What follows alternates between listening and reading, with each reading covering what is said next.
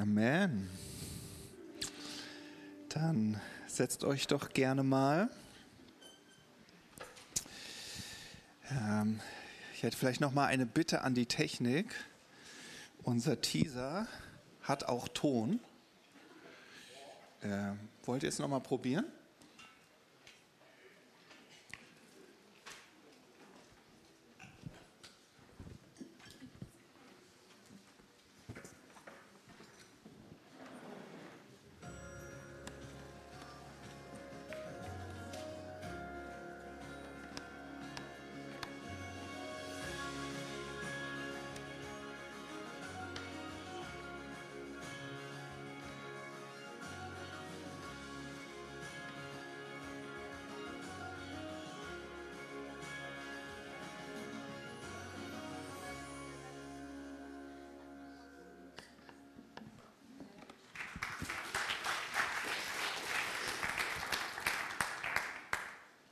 Ja, von Gott gesehen, das ist unsere Predigtreihe im Januar und im Februar. Und wenn ihr die Predigt von letzter Woche von Joscha noch nicht gehört habt, dann ist es schade.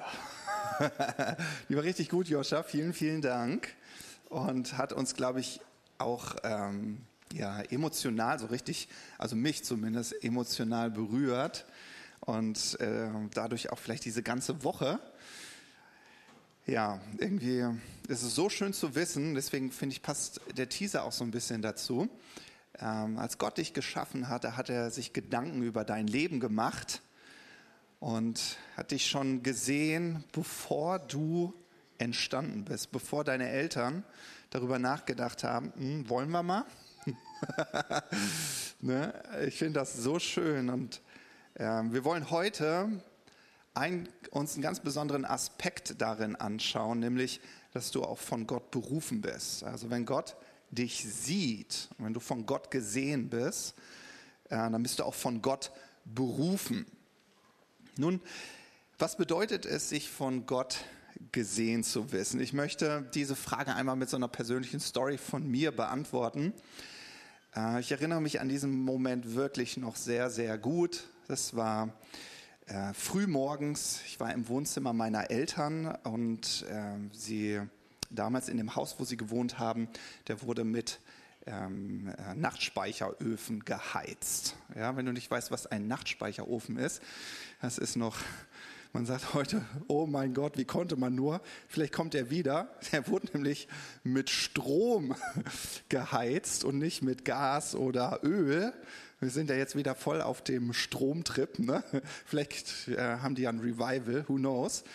Und ähm, genauso wie bei normalen Heizkörpern, die du vielleicht in deinem Haus hast und kennst, ähm, heizen sich solche Nachtspeicheröfen auf und ich habe mich morgens so richtig schön daran gelehnt. Das war so schön muckelig und ähm, es war nämlich im Dezember 2008. Es war richtig kalt draußen, es lag Schnee kurz vor Weihnachten. Ähm, ich weiß noch, dass ich äh, aus dem Fenster geschaut habe, weil meine Mutter, die liebt es zu dekorieren, bisschen kitschig, wie ich finde, sorry Mom. Äh, und da hingen die ganzen Lichterketten äh, in den, in den Fenstern. Es war irgendwie so ein schöner Moment. Aber was dann geschah, darauf war ich innerlich nicht vorbereitet saß da also an diesem Nachtspeicherofen, hatte meine Augen geschlossen und dann trat Gott in den Raum. Also wirklich, er trat rein. Also manchmal wünscht man sich das und man stellt sich das vor, aber in dem Moment hat er es einfach getan. Und ich habe ihn nicht mit meinen natürlichen Augen gesehen, aber seine Präsenz war so stark, dass ich spüren konnte, wo er sich bewegte, wo er hinging. Und ähm, ich weiß noch, dass ich an dem Morgen, ich, ich war so berührt, so ergriffen, dass ich, ich, ich musste weinen. Und es waren, es waren äh, Tränen der Freude und, und, und des Lachens. Ich war irgendwie so, Gott, du bist hier, du bist, du bist einfach erschienen. Und ich habe mich so gesehen gefühlt in dem Moment, weil es war so wie in dem Song, was wir gerade gesungen haben, es war nicht mein Bemühen gewesen, sondern Gott ist einfach erschienen. Und ähm, so ähm, wer meine Story so ein bisschen kennt, weiß, dass Weihnachten 2008 dann mein Bruder einen Autounfall hatte und dabei ums Leben gekommen ist. Und so im Nachblick fühle ich mich total von Gott gesehen, weil ich habe echt mit Gott gehadert.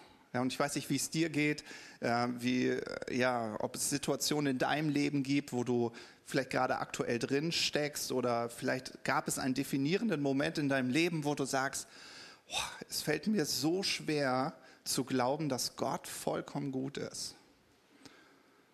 Ja, vielleicht gibt es Dinge, die du dir nicht erklären kannst und denkst, ach Gott, wenn, wenn du mich gesehen hättest, dann hättest du doch was getan.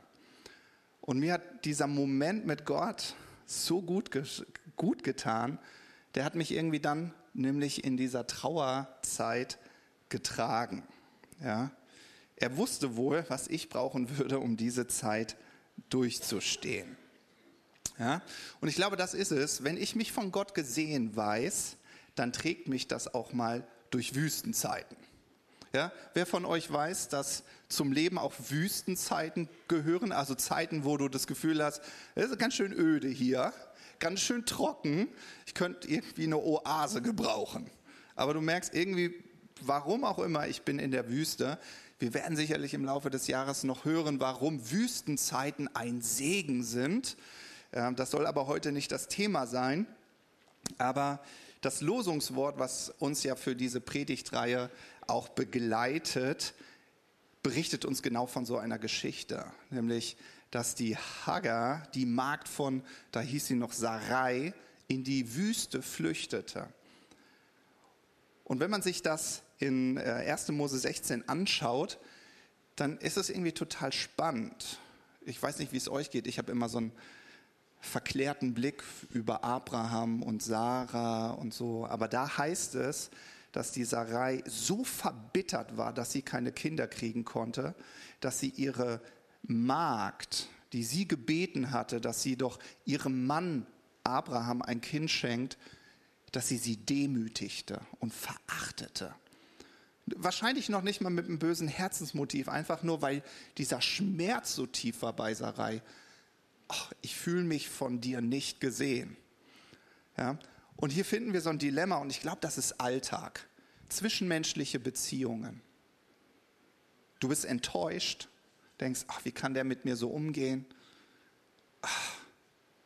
Ja? Und das ist, glaube ich, genau dieses Thema, sich von Gott gesehen zu wissen. Und dann passiert nämlich etwas. Gott begegnet der Hagar in dieser Situation, weil sie wollte flüchten, flüchten von, von diesen zwischenmenschlichen Beziehungen, weil sie so zerstörerisch für sie waren. Sie sagt so, ich, das reicht mir jetzt. Ich nehme mein Kind, ich gehe in die Wüste, ich will mit niemand mehr zu tun haben. Ich fühle mich nicht gesehen, nicht geachtet. Und dann begegnet ihr Gott. Einfach so. Schau mal deinen Nachbarn an und sag mal, Einfach so. Einfach so. Wie in meiner Story. Einfach so. Ist Gott nicht wunderbar? In diesem tiefsten Punkt des Schmerzes begegnet Gott der Hagar. Und auch wenn das heute auch nicht mein Thema sein soll, begegnet Gott auch Sarai. Und sie, und sie bekommt einen Sohn, den Isaak. Gott liebt es, dir zu begegnen. Gott liebt es, dir zu zeigen, dass er dich sieht, dass du von ihm gesehen bist. Und äh, die Hagar war so berührt davon, dass Gott ihr begegnet ist, dass sie sagte, du bist ein Gott, der mich sieht. Nun, ich glaube, wir alle erleben Enttäuschungen im Leben. Das fängt häufig mit unseren Eltern an ja, wo wir vielleicht enttäuscht sind, sagen, oh, warum, warum warst du nicht der Vater, den ich gebraucht habe? Warum warst du nicht die Mutter, äh, die ja, ich mir so sehr von Herzen gewünscht habe? Und es gibt einen äh, Filmausschnitt aus dem Film Gladiator. Ähm, den habe ich euch mal mitgebracht und ähm, vielleicht, genau, lasst den mal so auf euch wirken. Ich glaube, der bringt uns einen Schritt weiter.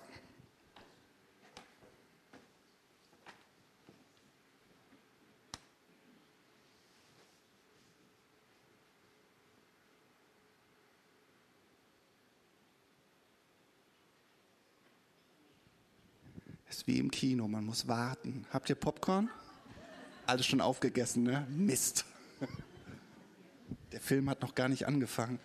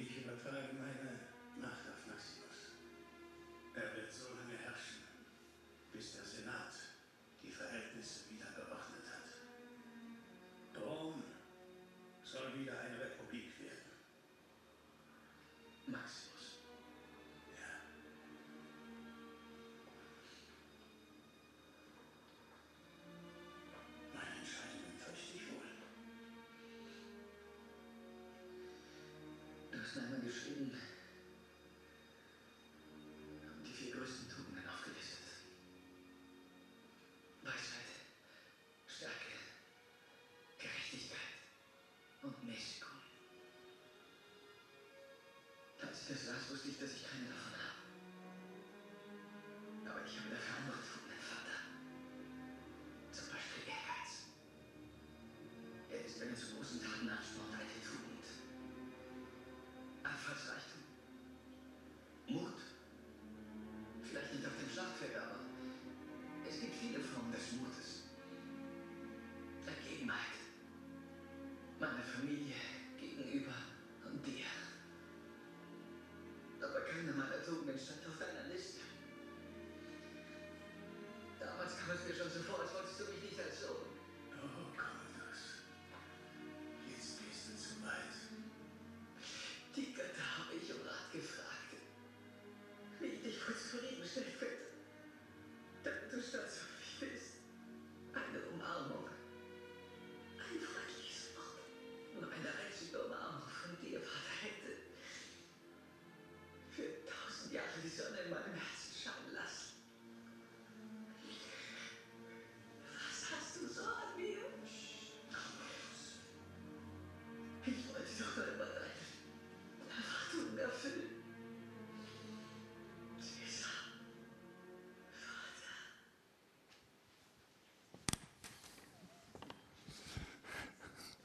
Stille im Publikum.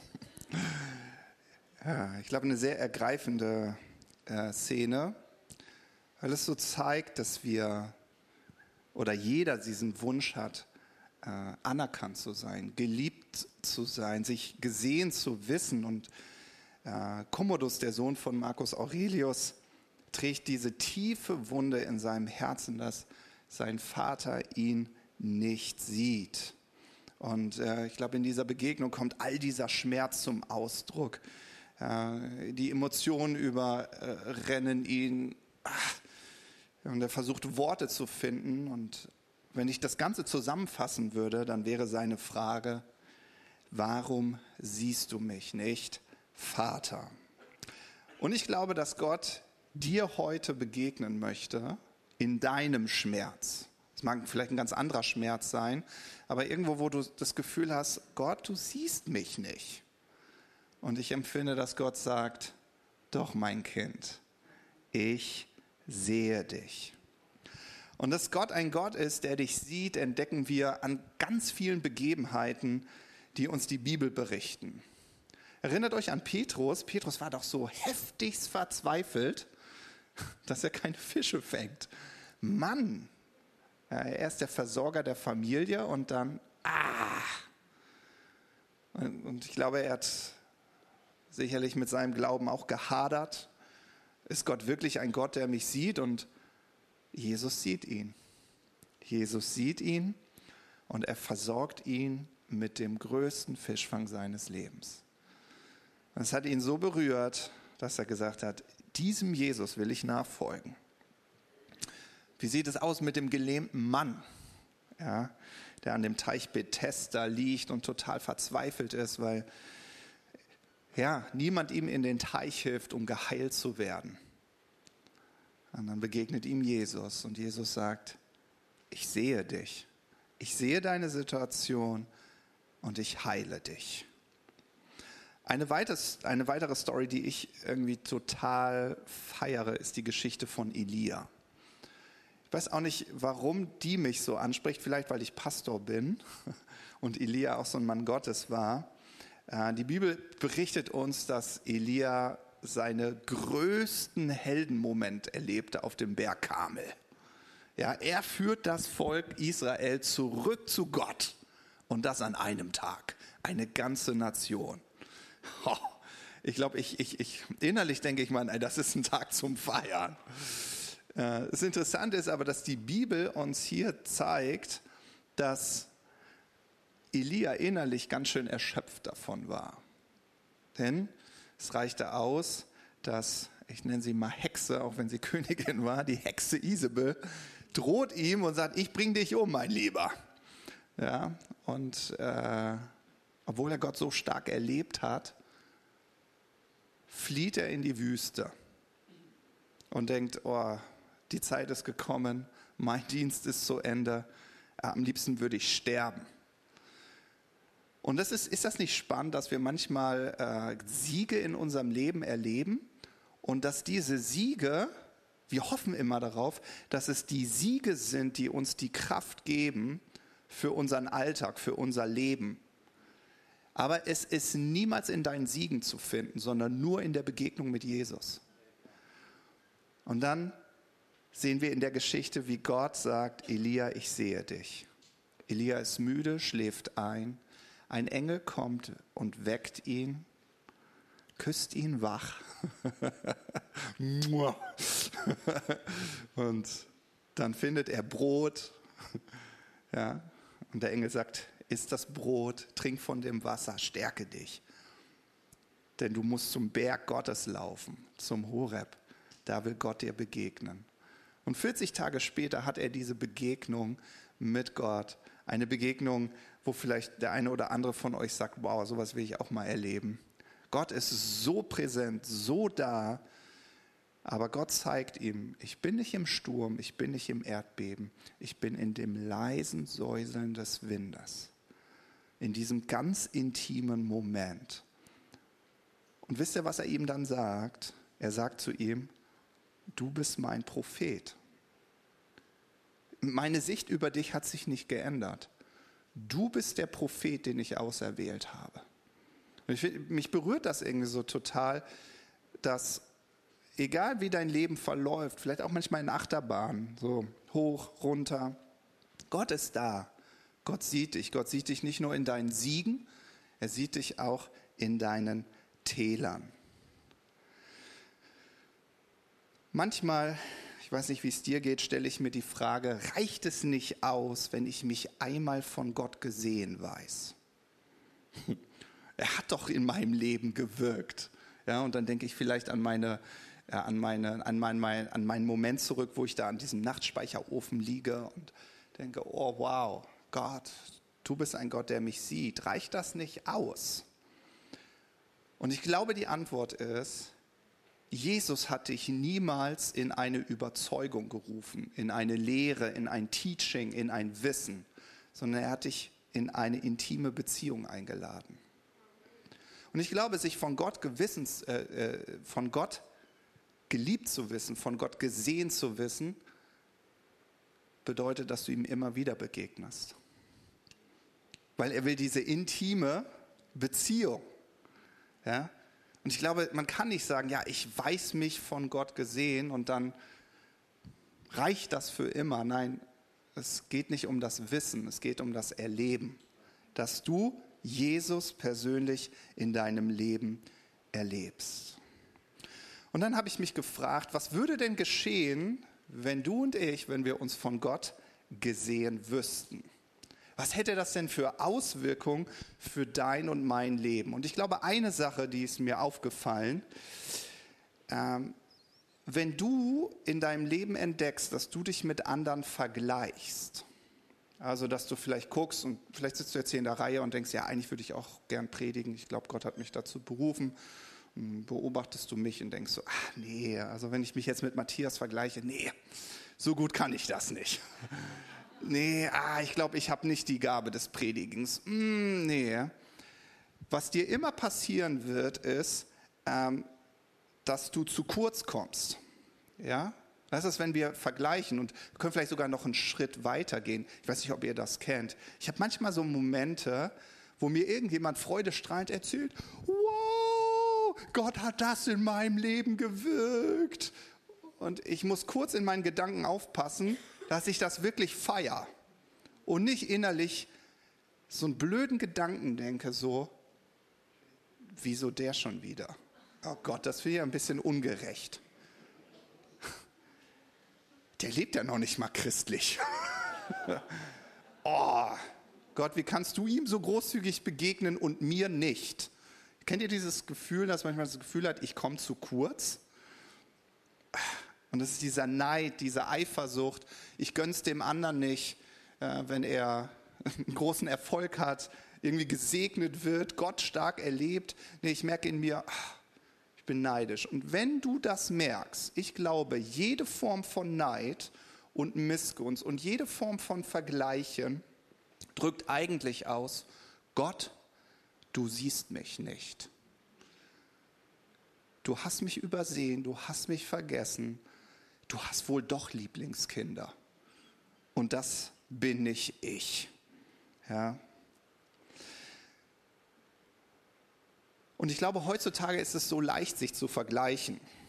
Also ich meine, wir sind eine Gemeindefamilie mit vielen Generationen. Ich weiß nicht, ob du schon ein Smartphone besitzt. Und nur weil du eins besitzt, heißt es nicht, dass du überall auf, auch auf Social Media bist. Aber heutzutage ist es so leicht, sich mit anderen zu vergleichen. Ja? Das perfekte Leben ist nur ein Swipen, äh, äh wie sagt man, away. ne? ein, einmal und denkst so, oh ja, oh Traumleben, oh Traumleben, ah ja, Traumleben, Traumleben, ah, oh Traumleben, aber mein Leben, ja. Und ähm, Abgesehen davon, dass das wirklich ein Thema von der aktuellen Generation ist. Jeder äh, will äh, Influencer werden. Meine Cousine will es auch. Ja, die hat das meiner Oma erzählt. Meine Oma meinte dann zu ihr: Was willst du werden? Influencerin? lern mal was Ordentliches. mein Onkel meinte dann, oh ja, ich äh, meinte dann, der unterstützt den Traum so ein bisschen, sagt so, na, du, also es gibt schon einige, die sind sehr erfolgreich damit, so, ne? Und so, aber deswegen nicht jede Generation kann da vielleicht damit was anfangen, aber wir, wir vergleichen uns und, und, und dann ist die Gefahr, dass wir irgendwie Missgunst empfinden oder über unser Leben nachdenken und denken, boah, mein Leben ist ganz schön langweilig. Warum lebe ich nicht in Dubai? ja. Oder in Norwegen. Hier sind ja wir haben mehr Skandinavier hier unter uns. Die sagen, nach Skandinavien. Ja. So, aber jedes Mal, wenn wir, wenn wir nicht bei uns sind und wenn wir nicht diese Begegnung mit Jesus haben, dann suchen wir uns einen Ersatz. Wir suchen uns einen Ersatz, wer uns sagt, wer wir sind. Ja, und dann fühlst du dich nicht von Gott gesehen, weil du denkst, hm, warum habe ich das nicht? Und was mich irgendwie so berührt ist, dass wenn man so in die Bibel schaut, äh, wir haben es auch heute gesungen, Psalm 34, Vers 16, da heißt es, die Augen des Herrn achten auf die Gerechten. Und wenn du an Jesus Christus glaubst, dann bezeichnet die Bibel dich als eine gerechte Person. Und Gott sagt, meine Augen sind stets auf dich gerichtet und meine Ohren hören auf dein Schreien. Also in anderen Worten, Gott ist nicht fern, sondern er ist gerade so wie ich mit meiner neugeborenen Tochter, meine süße Lainey, ja, die ich jedes Mal, wenn ich den Moment habe, sage ich, Schatzi, gib mir sie. Und sie so, ach nee, jetzt, jetzt ist sie gerade so schön wach. Sag ich, ja genau, die Wachzeit, genau die will ich haben. Ein schlafendes Baby ist auch süß, aber so, und dann nehme ich sie auf den Arm und ich, ich schaue sie an und worauf sie gerade voll steht, ist. Dann fängt sie an, gackert sie da los, ist so süß. Und genauso, äh, glaube ich, empfindet Gott. Er schaut auf dich, er sieht dich. Ja, ob du dich gerade wie die Hagar fühlst, wie die Sarai, ob du dich wie Petrus fühlst, der denkt, oh, mein Leben geht unter, ich bin kein guter Versorger meiner Familie. Egal, Gott sieht dich. Und dann lesen wir in Jeremia 29, Vers 11, dass Gott sagt, denn ich weiß, was ich für Gedanken über euch habe.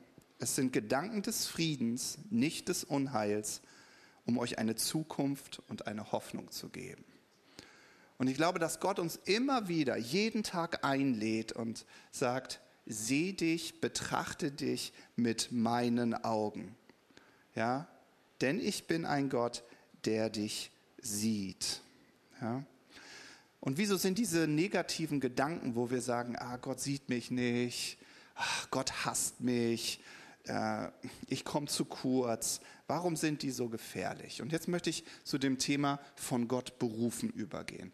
Es gibt so eine Story, die mich irgendwie immer wieder neu fasziniert und das ist die Geschichte mit der Speisung der 5000. Ja, Jesus ist da, Jesus predigt, 5000 Männer, also es werden viel mehr Menschen gewesen sein, die an diesem Ort waren und die waren mitten in der Einöde, weil in der Stadt hättest du da keine Riesenveranstaltung machen können. Ist wie bei uns, wo finden Festivals statt? Mitten in der Pampa. So war das zu Lebzeiten Jesu auch. Jesus war mitten in der Pampa. Da gab es keinen Dönerladen, keine Imbissbude, weit und breit nur Acker. Die hätten sie schlachten können irgendwie, aber keine Ahnung. Also sie sind da und es gibt nichts zu essen. Und ähm, ich glaube, das ist es. Wisst ihr, wenn wir, wenn wir neidisch auf andere sind, wenn wir, wenn wir anfangen, uns zu vergleichen, und sagen, ach, ich kann das nicht so gut wie die Carmen, ich kann das nicht so gut wie der Joscha, was weiß ich, ich kann das nicht so gut wie der Axel. ich denke gerade, Axel, der schneidet Menschen auf. Ich kann das wirklich nicht so gut wie der Axel. ich will es auch gar nicht ausprobieren. Ne? Aber wenn wir uns so miteinander vergleichen, ja, unsere Gaben, unsere Berufungen, dann schüren wir in uns diese Gedanken der Unsicherheit. Und ich glaube, das ist wie bei der Speisung der 5000. Wir stehen uns selbst im Weg. Denn was sagt Jesus? Jesus sagt, gebt ihnen zu essen. Also Jesu Sichtweise ist total klar.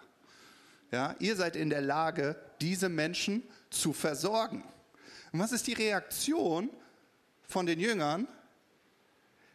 Mit allem, was sie sagen, sagen sie, nein, ich genüge nicht. Meine Kapazitäten reichen nicht aus. Ja, meine Zeit reicht nicht aus, mein Geld reicht nicht aus, mein Wissen reicht nicht aus, meine Begabung reicht nicht aus. Ja, das wäre ein schöner Traum. Oh, wäre das schön. Oh, ist das eine tolle Möglichkeit. Aber nee, ich nicht. Für mich ist das nichts. Ja, ich genüge nicht. Gott, du siehst mich nicht. Ich genüge nicht. Und das ist das Gefährliche, weil dort sind Möglichkeiten der Berufung, die Gott dir darreicht. Aber wenn du dich von Gott gesehen wüsstest, dann könntest du sie wahrnehmen. Wenn du dich mit den Augen Gottes betrachten könntest, dann sagst du ja. Und deswegen glaube ich, dass wir unsere Berufung wegschicken.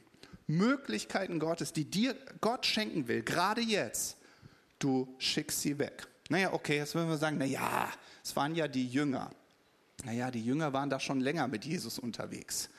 Ja, die haben da schon einige Wunder erlebt. Und deswegen vielleicht sagst du, ja, ich weiß nicht, ob das was für mich ist. Ich glaube, es ist genau für dich. Glaubst du, dass du dein ganzes Potenzial, das Gott in dein Leben gelegt hat, dass du das gerade auslebst? Ich danke euch für schüttelnde Gesichter. Das glaube ich nämlich auch. Und dann denkt man, ja, von Gott gesehen, ja, ach Matt, das ist nicht mehr mein Thema. Ich, ach, natürlich fühle ich mich von Gott gesehen. Ja, du weißt dich von Gott gesehen. Also du glaubst die Gedanken Gottes über dich? In allen deinen Lebensbereichen? Ja, denke ich, ne, weiß ich nicht. Ich finde, dein Leben spiegelt dir genau das wider, ob du wirklich glaubst, dass du dich von Gott gesehen weißt. Weil ich glaube, dass Gott für jeden von uns Möglichkeiten hat. Und deswegen glaube ich, lädt Gott dich ein und sagt, vergleich dich nicht, hab keine Missgunst in deinem Herzen. Ganz im Gegenteil, feiere die Einzigartigkeit, die ich in dich hineingelegt habe, die ich in andere gelegt habe und wisse dich von mir gesehen.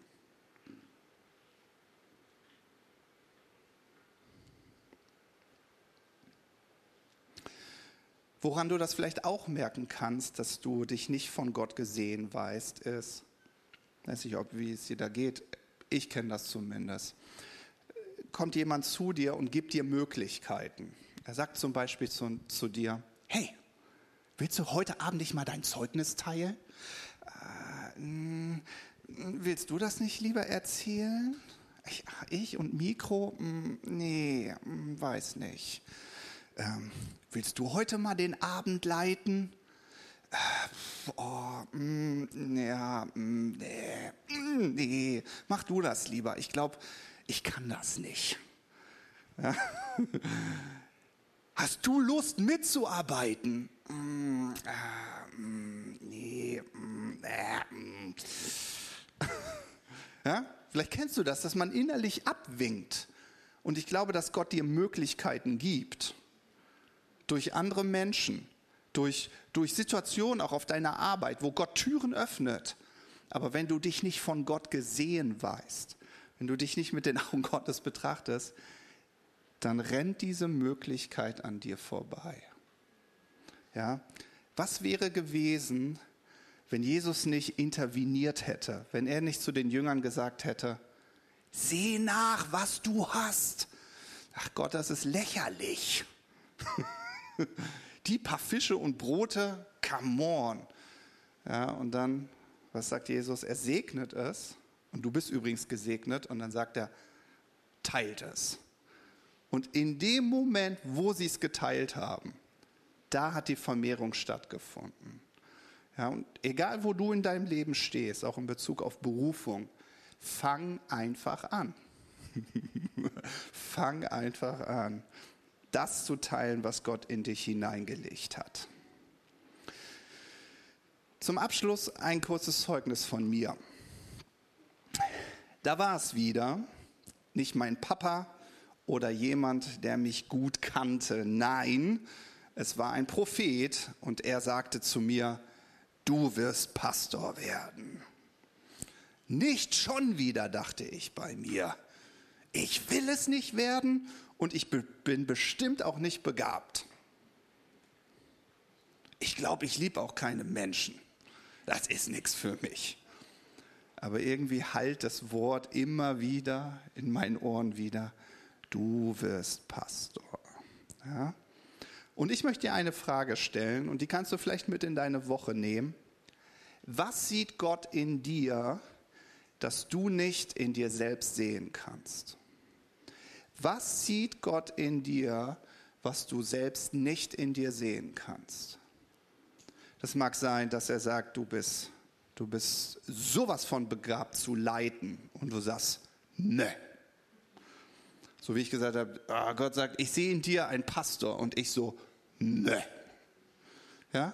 Was sieht Gott in dir, was du selbst nicht in dir sehen kannst? Und dann gibt es eine richtig coole Story in der Bibel und das ist The Potter's House. Ja, die Geschichte des Töpfers. Lesen wir in Jeremia Kapitel 18, Verse 1 bis 6. Da heißt es, das Wort, welches an Jeremia von Seiten des Herrn erging, lautet also, Mache dich auf und gehe in das Haus des Töpfers hinab. Da selbst will ich dir meine Worte hören lassen. Und ich ging in das Haus des Töpfers hinab und siehe, da machte er gerade eine Arbeit auf der Scheibe. Das Gefäß, welches er aus Ton machte, misslang dem Töpfer unter den Händen. Da fing er von neuem an und machte daraus ein anderes Gefäß, wie es in den Augen des Töpfers richtig war. Da sprach der Herr zu mir, kann ich mit euch nicht tun wie dieser Töpfer, du Haus Israel? Siehe, wie der Ton in der Hand des Töpfers, also seid ihr in meiner Hand, Haus Israel.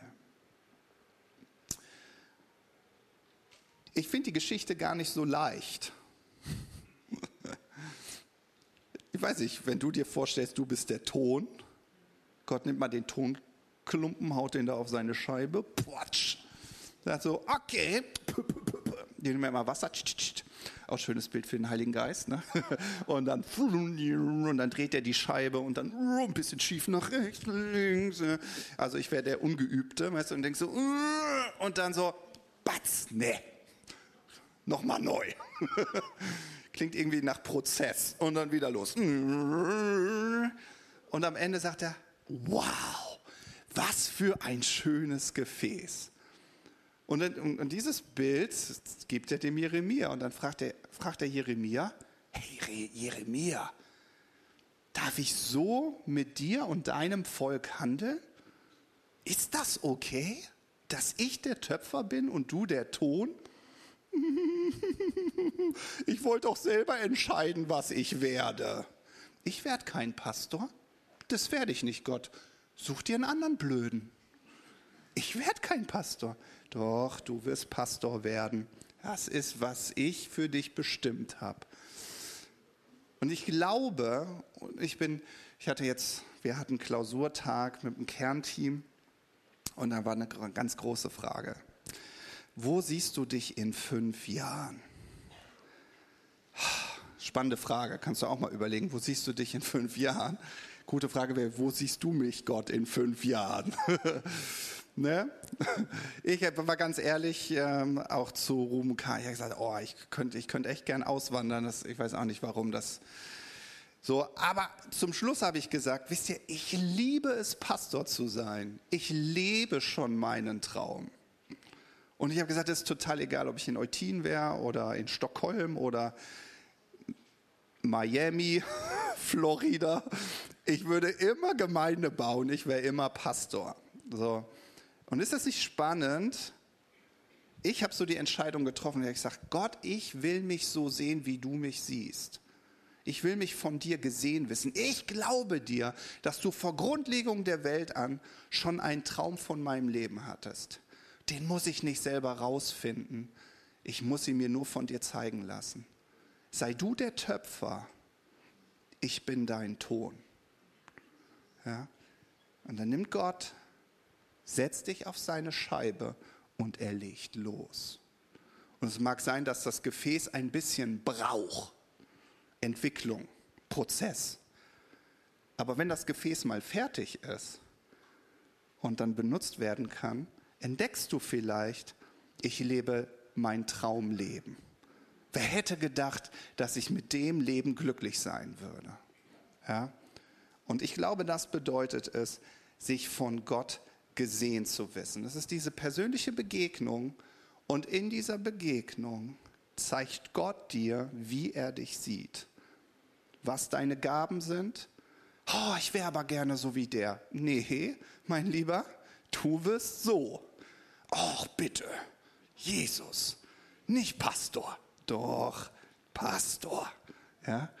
So. Und genauso hat Gott einen Traum für dich und dein Leben. Und ich glaube, wenn du bereit bist, Gott Gott sein zu lassen und er dir zeigen darf, wie er dich wirklich sieht, dann wirst du zu dem Punkt kommen, dass du sagst, oh, ich fühle mich so von Gott gesehen.